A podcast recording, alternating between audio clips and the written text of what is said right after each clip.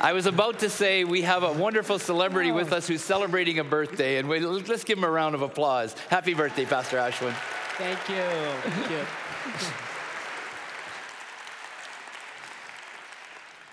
Uh, thank you very much, everyone. Uh, greetings to all of you. I want to welcome all of us at Center Street Church, those of us here at Center Campus, as well as those uh, joining us from our campus in Bearspaw, Bridgeland, Airdrie, and South Calgary. And I also want to welcome our online viewers as well. Uh, we are in a sermon series called Fruitful, and we are looking at the characteristics of the fruit of the Spirit from Galatians chapter 5. The goal of the Christian life is to become more like Jesus. All Christian believers are in this journey. And at the end of the journey, the Bible promises that we will be fully conformed to the image of Christ. But we don't have to wait till the end. The good news is the work begins the day we give our lives to Jesus. And that is the reason we receive the gift of the Holy Spirit to make us more like Jesus. Know, the Holy Spirit's primary work is to shape us and mold us so our character resembles that of Christ. And this character transformation, it does not happen overnight. It is a work of a lifetime. And in this sermon series, uh, we are looking at uh, the characteristics of the fruit of the Spirit, qualities that Jesus embodied in his own life. At the past three weeks, we've looked at love, joy, and peace. And all three are attractive qualities. After all, who doesn't want to be more loving and joyful and resonate with peace? But the quality that I'm going to talk about today is not so popular. I don't think most of us in our fast paced world are drawn to this trait. It is almost seen as a weakness, not a virtue. But to become more like Jesus, we need to grow even in this area of our life. And I'm talking about patience. We all have heard the prayer Lord, make me more patient and do it now. Some people think uh, we should not pray for patience. But I would encourage all of us to pray for patience. And when you pray for it, be prepared for your prayer to be answered. And the way God will answer our prayers, and this is why some of us are hesitant to pray for this, God will answer by putting you in an inconvenient situation. And there is no other way we will grow in this area, no other way to develop this virtue in our life. Uh, The Greek word for patience has the connotation of being long tempered, the opposite of being short tempered or having a short fuse. Uh, repeatedly in the Old Testament, God is presented as slow to anger. So, patience is one of the prime attributes of God. And when we are patient, we are reflecting the character of God to others around us. A patience is the willingness to endure and not quickly retaliate at circumstances that are unfavorable to us. And when we are patient with people, we are willing to put up with them, even though the easiest option would be to cut them off. Now, as we've been doing in this series, we will trace this character trait in the life of Jesus and then try to apply it to our lives today. Before we do that, I would like to read the scripture passage together and pray. So, if you're physically able, I'd invite you to stand as we honor the reading of God's word from Galatians chapter 5, verses 22 and 23.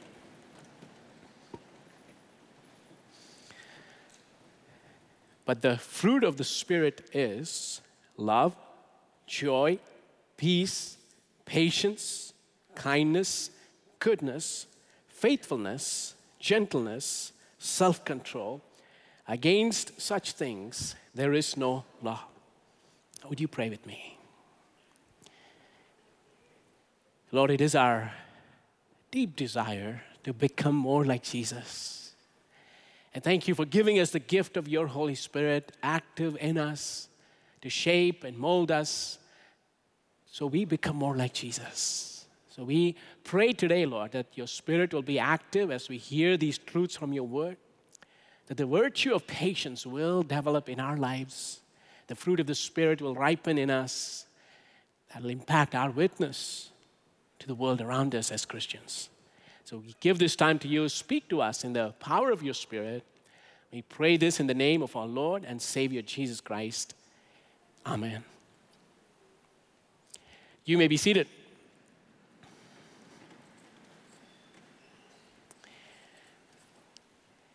You know you're impatient when you call customer service and you resent hearing the phrase, Thank you for your patience. You know you're impatient when you're waiting in a queue and your body language communicates to everybody around you that you're ticked off. You know you are impatient when you don't let others finish the sentence but you interrupt them. You know you're impatient when the checkout lane for 10 items or less and the person ahead of you has 12 items in their cart and you're offended at them.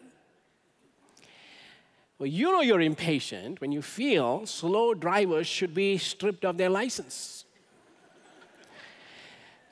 Well, the truth is, all of us who live in the 21st century in an urban context need to grow in this area.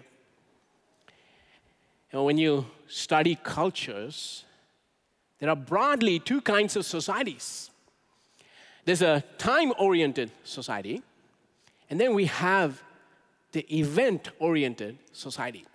And as you can tell, in a time oriented society, everything happens on time. But in an event oriented society, an event will begin when people show up.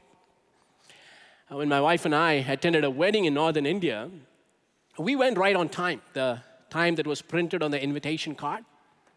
But when we arrived, we realized we were the first guests to show up.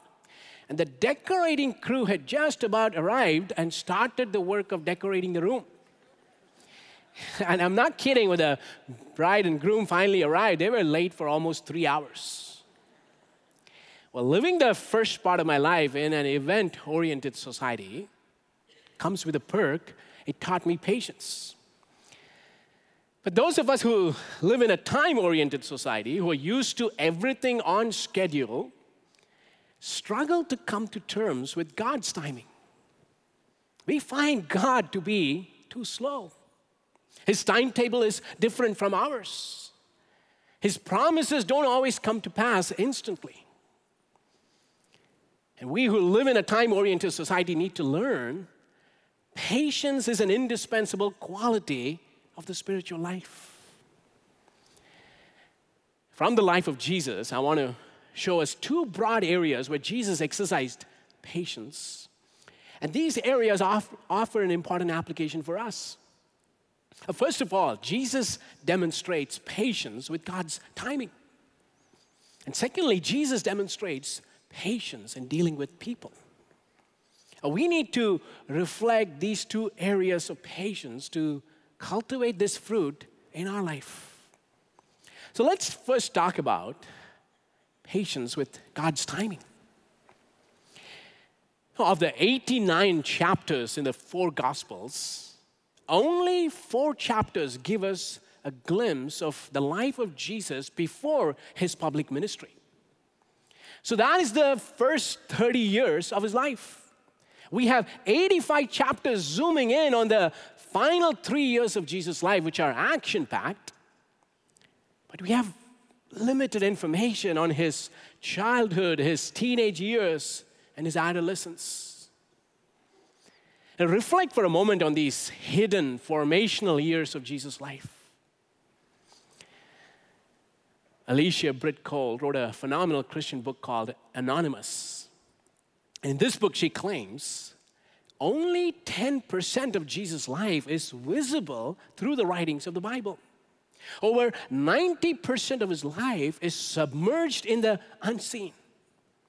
However, these hidden years played a pivotal role in Jesus living out an eternally fruitful life. Now, Alicia Chole raises a valid point. When we talk about becoming more like Jesus, we skip his anonymous years. We're only talking about the time when the spotlight was on Jesus, when we see Jesus in action. And our desire to become more like Jesus seems to have these exemption clauses. We want to become like Jesus, but we don't want the obscurity. We don't want the wilderness experience where Jesus is tested. We don't want the cost of discipleship and rejection. And we don't want the agony of suffering and dying on a cross. But the way to embrace the character and the authority of Jesus is by walking in his steps and embracing all areas of his life. And this calls for patience. In John chapter 1, we have this fascinating conversation between Philip and Nathanael. Look at what the text says in John 1, verses 45 and 46. Uh, Philip found Nathanael and told him, We have found the one Moses wrote about in the law, and about whom the prophets also wrote, Jesus of Nazareth, the son of Joseph. Nazareth? Can anything good come from there? Nathanael asked. Come and see, said Philip small and insignificant. That was Nazareth, where Jesus spent the first 30 years of his life. And Nathanael's reaction says it all Nazareth? Can anything good come out of this place? It should be Bethlehem, the city of David. Or how about Jerusalem, the holy city that has the temple? But who cared about Nazareth? And Nazareth is so inconsequential that it is not even mentioned once in the Old Testament. Yet this was the place Jesus would spend the majority of his life. Jesus was not a celebrated boy raised in a royal family with a promising future given to him on a silver platter. In fact, Jesus had a delayed destiny day after day, month after month, year after year, Jesus lived a normal life in this obscure little town. And for all the potential that Jesus had, he wasn't being recognized or noticed for the first 30 years of his life. And in all of this, you don't ever get the feeling Jesus was restless. Jesus fully trusted in God's timetable for his life. And even when the Gospels finally put the spotlight on Jesus, what do we see? Jesus is not starting with a bang saying, Ah, finally my time has come, let me prove myself to the world. No, we are introduced to Jesus through his baptism. We find this account in Matthew chapter 3, verses 13 to 15. Then Jesus came from Galilee to the Jordan to be baptized by John. But John tried to deter him, saying, I need to be baptized by you, and do you come to me? And Jesus replied, Let it be so now. It is proper for us to do this to fulfill all righteousness. Then John consented. Now, let me ask you have you ever wondered why Jesus needed to be baptized? He's perfect, sinless. And baptism is a visible sign of repentance from sin. It is how we communicate our old life is gone and a new life has come. Now, why should the perfect Son of God engage in an activity reserved only for sinners? Through his baptism, Jesus was fully identifying with us, taking our place as the new representative, our role model. And there is such rich theological significance in the sinless Son of God identifying with a sinful humanity. But those who were standing by the Jordan River that day had no clue. Uh, they thought here's another person repenting and getting baptized. Other than John, almost everybody in that place thought of Jesus as a repentant sinner. And talk about being patient with God's plan for his destiny to unfold. Jesus did not force things, take matters into his own hands, jump the gun, but he waited patiently for God to act. In the wedding in Cana, when they run out of wine, Mary, his mother, comes to Jesus with a request for help. Uh, John chapter 2, verses 1 to 4 records this. On the third day, a wedding took place at Cana in Galilee. Uh, Jesus' mother was there, and Jesus and his disciples had also been invited to the wedding. When the wine was gone, Jesus' mother said to him, They have no more wine. Women, why do you involve me? Jesus replied, My hour has not yet come. See, Jesus waited patiently for the hour, the time when he would reveal his identity to the world. And until that appointed time, when that hour would come, Jesus remained behind the scenes, away from the spotlight, out of all publicity. And let me tell you, that is not an easy thing to do. We today are prayed out of this philosophy make your life count. Unless you make things happen, nothing will change. So grab it, make the move, and seize the day. And we who are sold out to this philosophy of life need to take a step back and learn what it means to wait for God to make the first move. That is so countercultural. All through the Bible, we find the warning not to take the matter into our own hands, for it will result in turmoil. Let me give you the secret to waiting. Uh, Jesus had this incredible confidence that he was not going to miss out on God's plans for his life. His job was to be faithful, and it was God's prerogative to unfold His purposes. Now, keep this in mind. Waiting doesn't mean being passive, waiting means you are faithful where you're planted. Now, the Christian life is about following God's timing. And as you are faithful, I can assure you this, you will not miss out on God's best for your life. For what does the Bible say? In His time, He makes all things beautiful.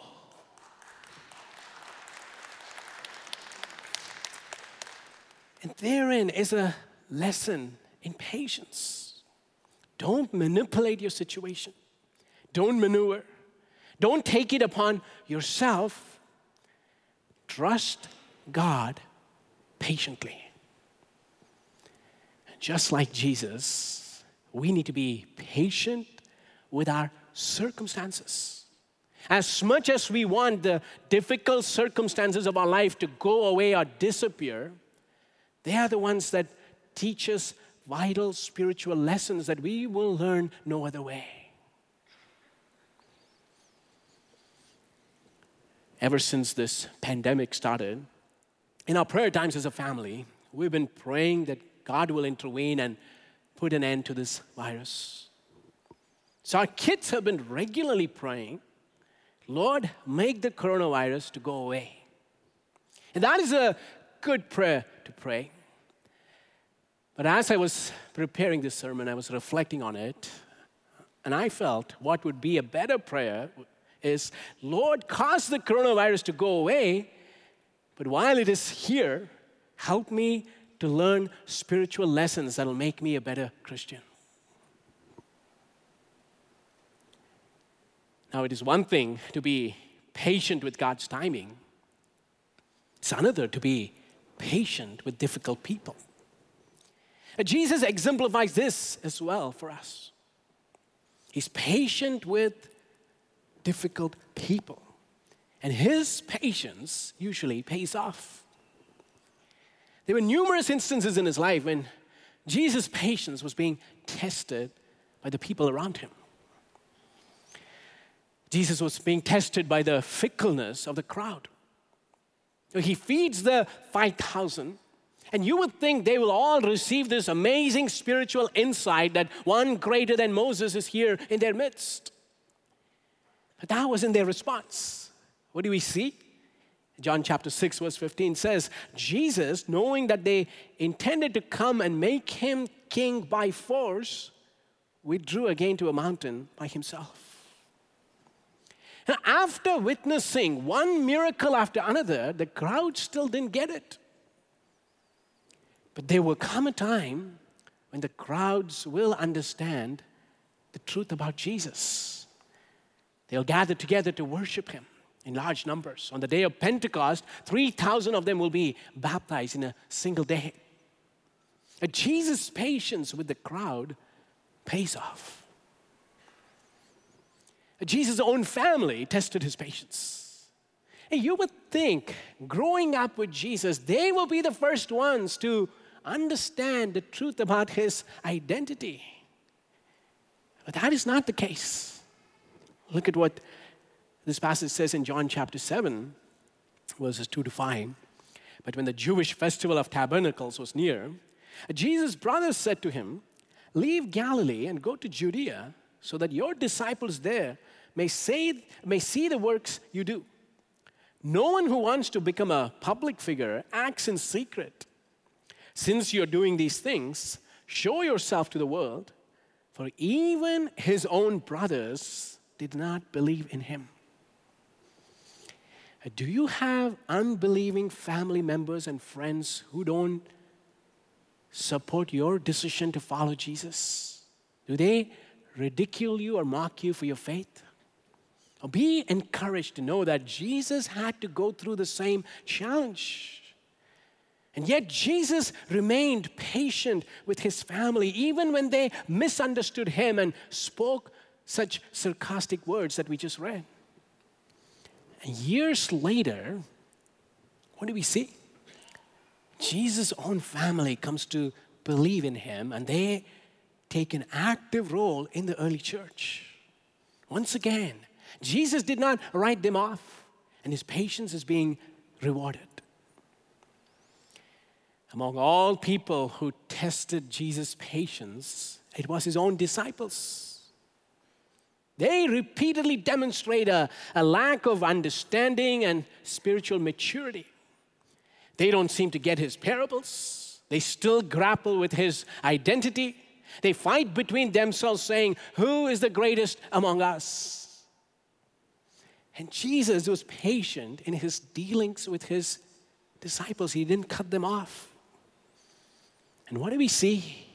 One day, these very disciples will mature in their faith, will stand up for the gospel, and be prepared to even give their lives for the cause of Christ. How about you? Do you dismiss people too quickly? Think about this. If God had not been patient with you, you will not be where you are today. And it is the same patience that we have received from God that we are called to exercise in our dealings with difficult people. And that response may in turn lead to their transformation. One of the powerful passages in the Bible that challenges us to follow the model of Jesus' patience is 1 Peter chapter 2, verses 21 to 23 hear these words To this you were called, because Christ suffered for you, leaving you an example that you should follow in his steps. He committed no sin, and no deceit was found in his mouth. When they hurled their insults at him, he did not retaliate. When he suffered, he made no threats. Instead, he entrusted himself to him who judges justly. Patience is about long suffering, being long tempered, the opposite of having a short fuse. What it means is you are willing to put up longer with adverse circumstances and difficult people. Jesus is at his most vulnerable moment, hanging on a cross, experiencing excruciating physical pain and agony. And add to all of this, he faces the hostility of people standing around him. Some want him to come down from the cross and display his superpowers. Others are just shaking their heads saying, He saved so many people himself, he cannot save. And when Jesus was being provoked by people, ridiculed and insulted, he didn't snap at them. He did not retaliate. He didn't threaten them back. The supreme patience of Jesus was demonstrated on the cross. Uh, Jesus did not take revenge, but entrusted everything to the God who judges justly. And in doing so, Jesus sets an example for us. And the Apostle Peter says, we ought to walk in the same manner in his steps. So, what would it be like to be this patient with those who oppose us? What would it be like to demonstrate patience when we are being criticized unfairly? in the last year and a half, we have blamed every problem on COVID. But I feel the pandemic has merely lifted the lid and showed to us the problems that we've been having all along. It has exposed those underlying, deep rooted issues that have been lurking inside of us for a long time. For instance, during the pandemic, marital problems and domestic violence have increased significantly. And it is easy to blame the pandemic for all of this. But all that it has done is expose the sinfulness of human hearts and how fragile are our relationships with people. And if there's anything this pandemic has shown us Christians, it is how impatient we are in our dealings with one another. It has revealed to us, the body of Christ, a huge area of growth. Some Christians are boisterous in sharing their opinions, and when someone disagrees, we're quick to pounce on them. Now, I've been watching debates on social media between Christians during this pandemic, and it appears to me we are fighting the wrong battles the battle of opinions and views and who's correct. And we have clearly forgotten that there is an enemy behind all of this, and the enemy is waging a war against our witness as a Christian community. You know, let's not forget our warfare is not against flesh and blood, but against principalities and powers and forces of darkness. And rather than fighting the enemy and pushing back these forces of darkness, we are too busy shooting at each other, and the enemy is having a heyday.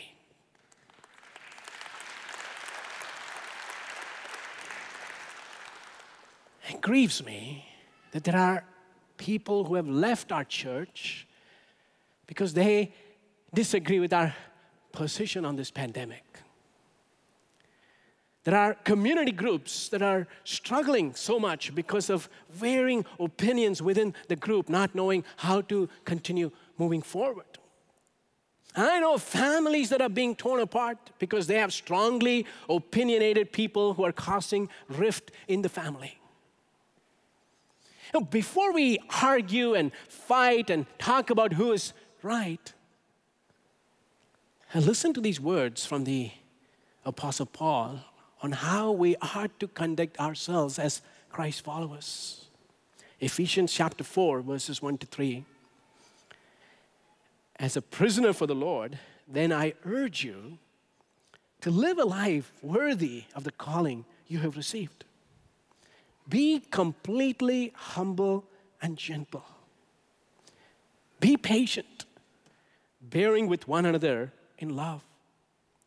Make every effort to keep the unity of the Spirit through the bond of peace.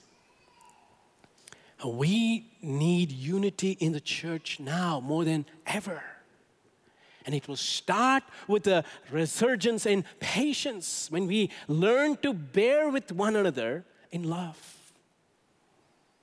That is the fruit of the Spirit being lived out. We need patience in all of our relationships. Not a short fuse, but a long fuse. In our marriages, in our parenting, in our workplace, in the conversations we have with neighbors, and especially in our witness to those who are not yet followers of Christ. The more patient we are with people, the more we are demonstrating the heart of Jesus to the world. Let me close with this. An oyster is not much to look at, but it can produce one of the most valuable gems known to humans, Earth's most beautiful natural treasure, the pearl. The pearl is formed through a biological process that takes place within the oyster. And when a foreign substance like a grain of sand or some irritant works its way inside the oyster, its defense mechanism starts to kick in.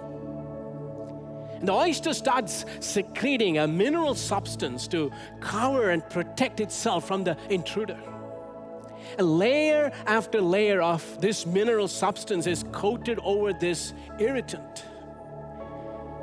And this mineral substance eventually turns into a pearl. And they say it takes years for a pearl to be formed. This is a slow process. And a pearl is found in one out of every 10,000 pearl oysters. So, how is a pearl formed? It's formed through a thoroughly inconvenient process. An irritant makes its way inside the oyster, and something good and precious comes out as the end result. And can you see here a great visual illustration of today's teaching on patience? As much as we want the irritants of life, people or circumstances to go away, Uh, God uses those very things in the long run to produce something deep and valuable within us. And without those irritants, we will not have the pearl of patience. So rather than hurrying this process or wishing that the irritants will stay away, we need to yield to the Holy Spirit. So the beauty of Christ's character will be formed in us through the inconveniences of life. So, just like Jesus, let's wait for God's time, timing, for Him to unfold His timetable. And just like Jesus, let's demonstrate the patience of God to the world around us. And that is how we effectively communicate the gospel.